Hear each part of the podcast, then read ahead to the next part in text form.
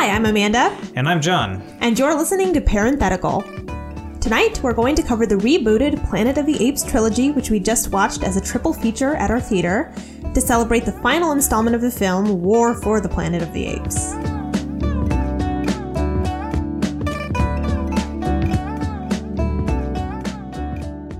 First up, uh, we're going to review Rise of the Planet of the Apes. Rise of the Planet of the Apes is a story of how a scientifically engineered virus uh, sparks the rise of the apes and the fall of man. A scientist, played by James Franco, develops the strain to assist his ailing father and tests the experimental drug on chimpanzees. The scientist adopts one of the subject's offspring, Caesar, and the young ape exhibits an incredible intelligence, and things escalate quickly from there. Go on.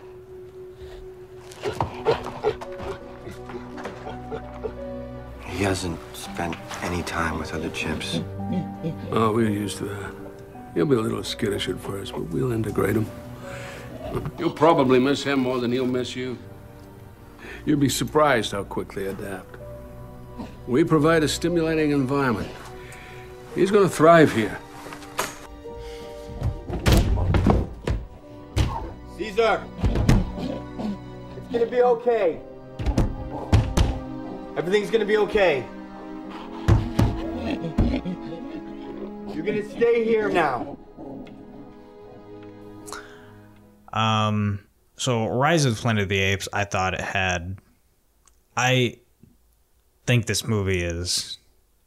The script is really good and it's paced really well. I've seen it three or four times now, and it does not feel like a two hour long movie. It always goes by really fast.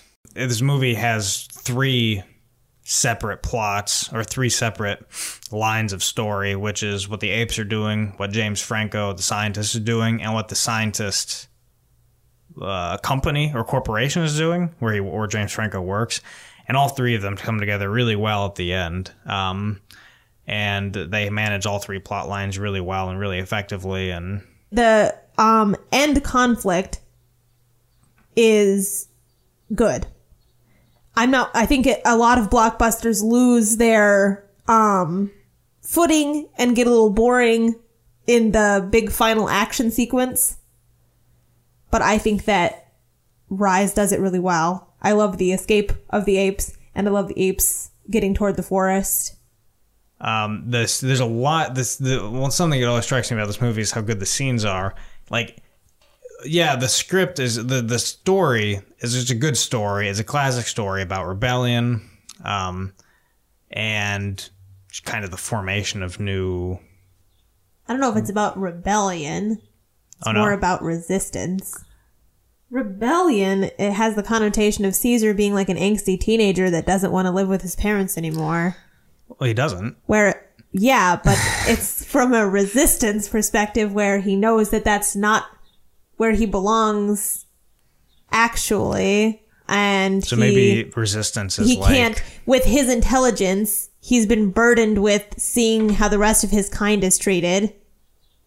And he mm-hmm.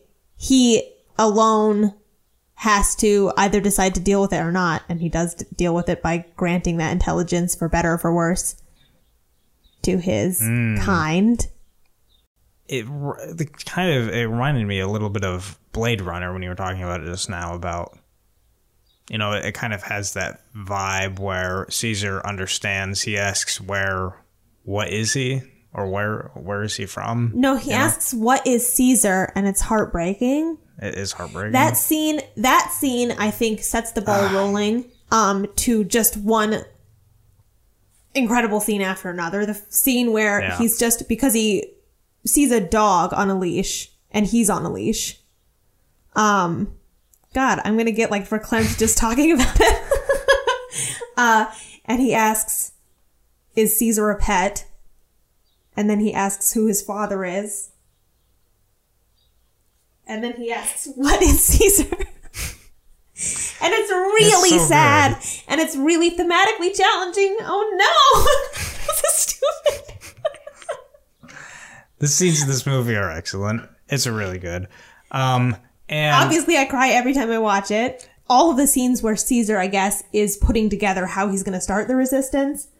Um, I really love the scene where he's currying all of the apes' favor by giving them cookies. It has really great. It integrates extremely well real ape behavior Really into well. how he Yeah. into how he's doing it. They have they have they challenge one another, and the the sort of things he does is I don't know. It's it's interesting because it's a mix of how a human might start a rebellion, and it's also a um how that an ape might foreseeably do it, I suppose.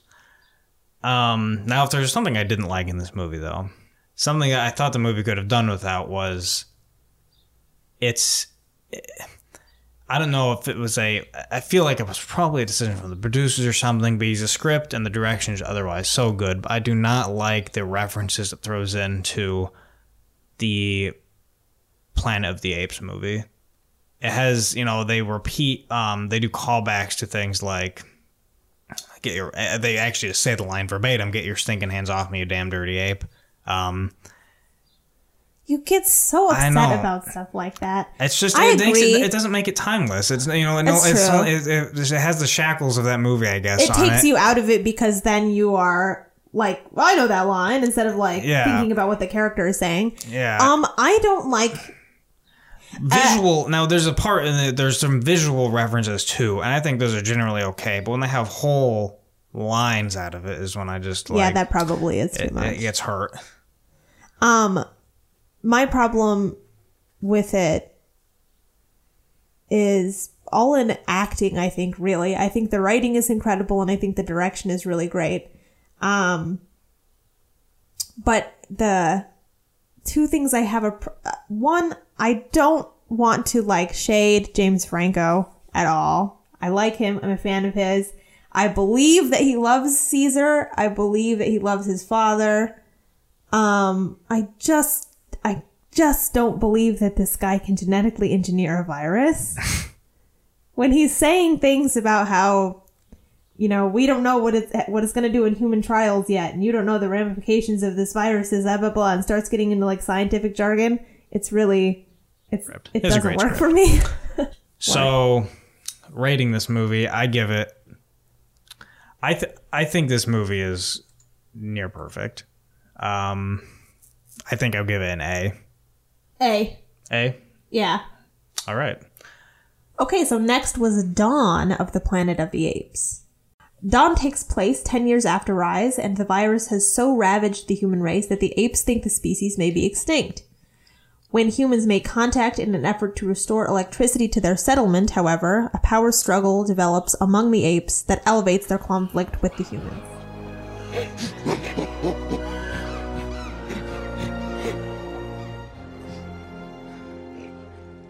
We don't mean any harm! They're Apes, man. Do you think they understand what you're saying? Do they look like just apes to you? Dad. Malcolm, what are you doing? Dad. Malcolm. It's okay.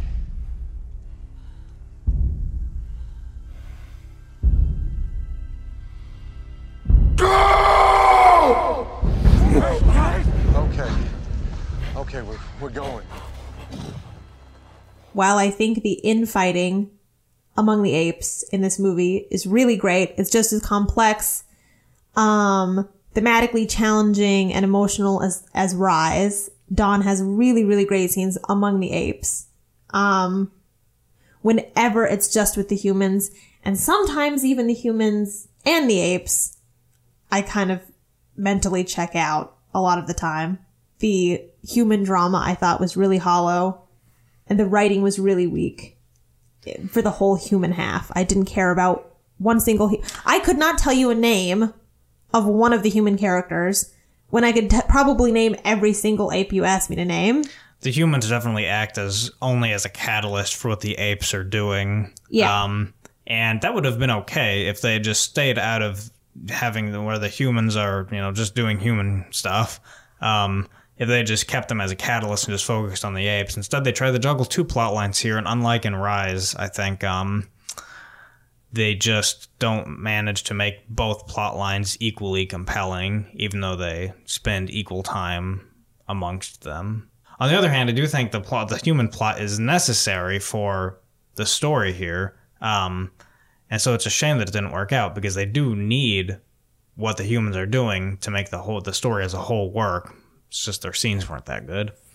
I think it's, I mean, none of the humans, it's thinking back to it even now, I feel like I'm being harsh, but I'm trying to think of one human character who has anything resembling a personality, and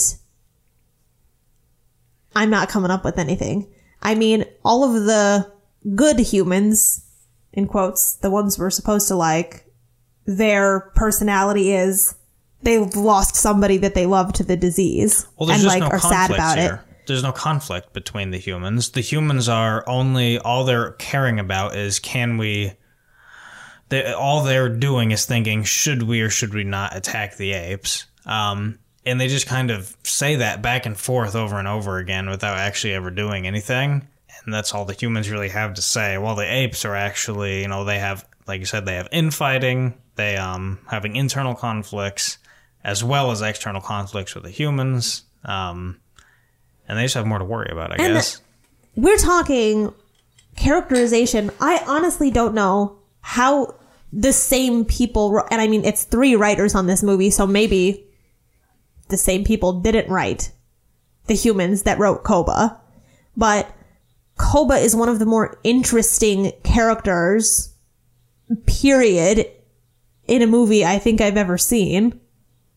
He's incredibly interesting to talk about because he ends up a villain, but is completely, while it's maybe not a rational justification, I think justified in the way that he responds to humans being in his life again because he was a test subject his whole life. He's covered in scars.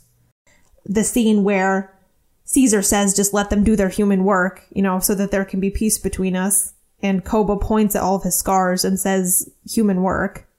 It's just so good because it says so much in so little.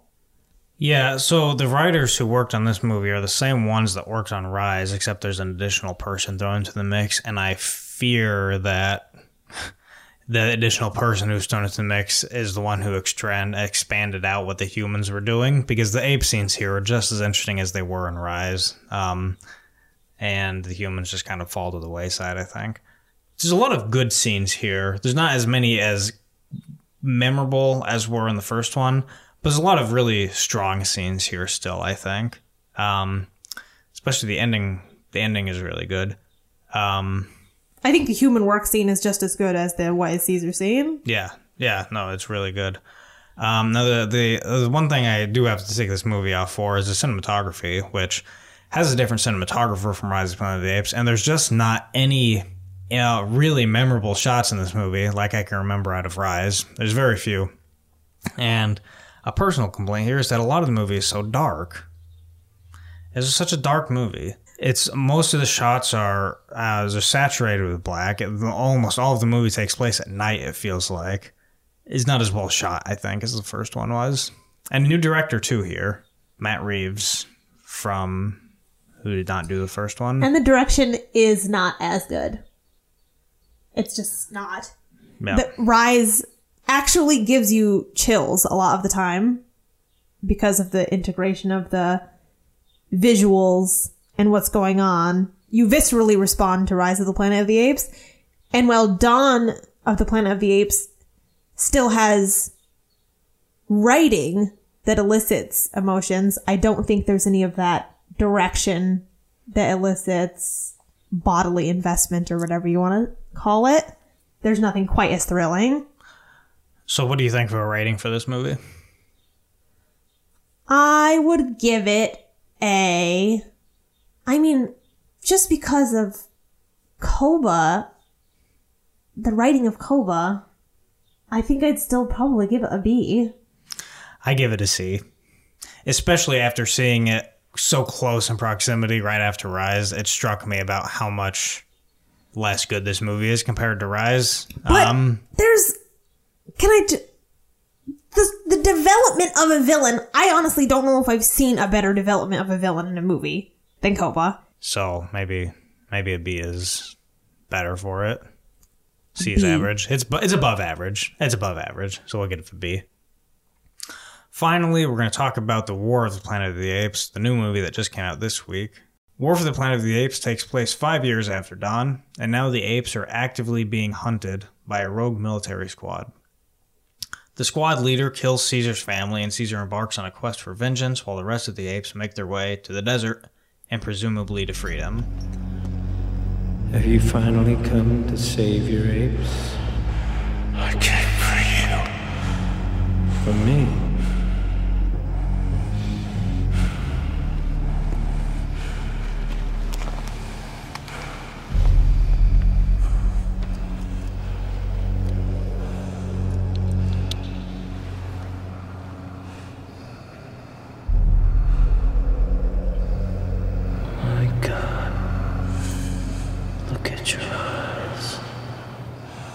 Almost human. Um, well, I think this movie is just a slog. It's really boring. Um, th- there's, it's it's always I always am shocked at when these types of movies come out. I mean, I think it's probably over two hours long, um, or at enough, it's at least two hours long. And in this course of two hours, there's almost nothing that happens here the, compared to the story of Rise and Dawn, and we noticed that they got rid of the writers for Rise and Dawn, the writers who did Rise completely. Wasn't it only Amanda Silver that was gone? No. Um. Well, they're a they're a team. Amanda Silver and somebody else. Oh, they were They're both a- gone? Yeah, they write all of their scripts together. They don't have. A, they, she doesn't have like a single Wikipedia page. It's Amanda Silver and Richard Jaffe or something. Oh, I see. so they're gone and um this movie loses uh i mean it loses good scenes. I don't know. There's just no um where the first movie had all these conflicts happening between the apes and between the humans. At least the humans actually had conflict amongst each other even if it was a little boring. In this movie nobody has anything.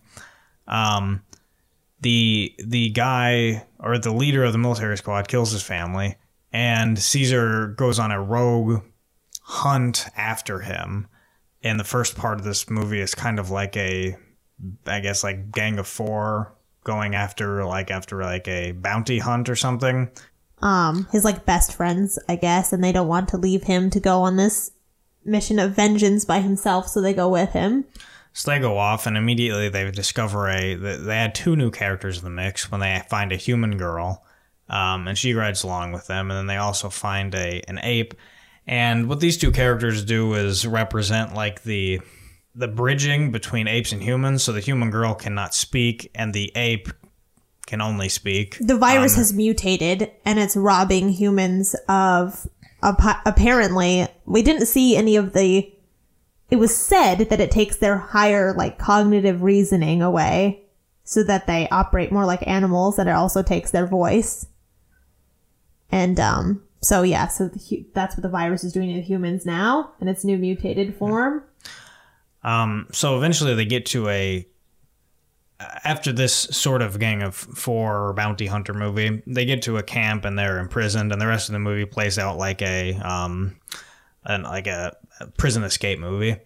Um, and what really disappointed me about the script is that it's there's a lot of parts here of traditional movies. You know, it's the bounty hunter movie is like an archetype of movie. The prison escape movie is obviously has been done many times. Bounty hunter movie? Yeah, What do you mean by that? Well, I mean like a revenge movie.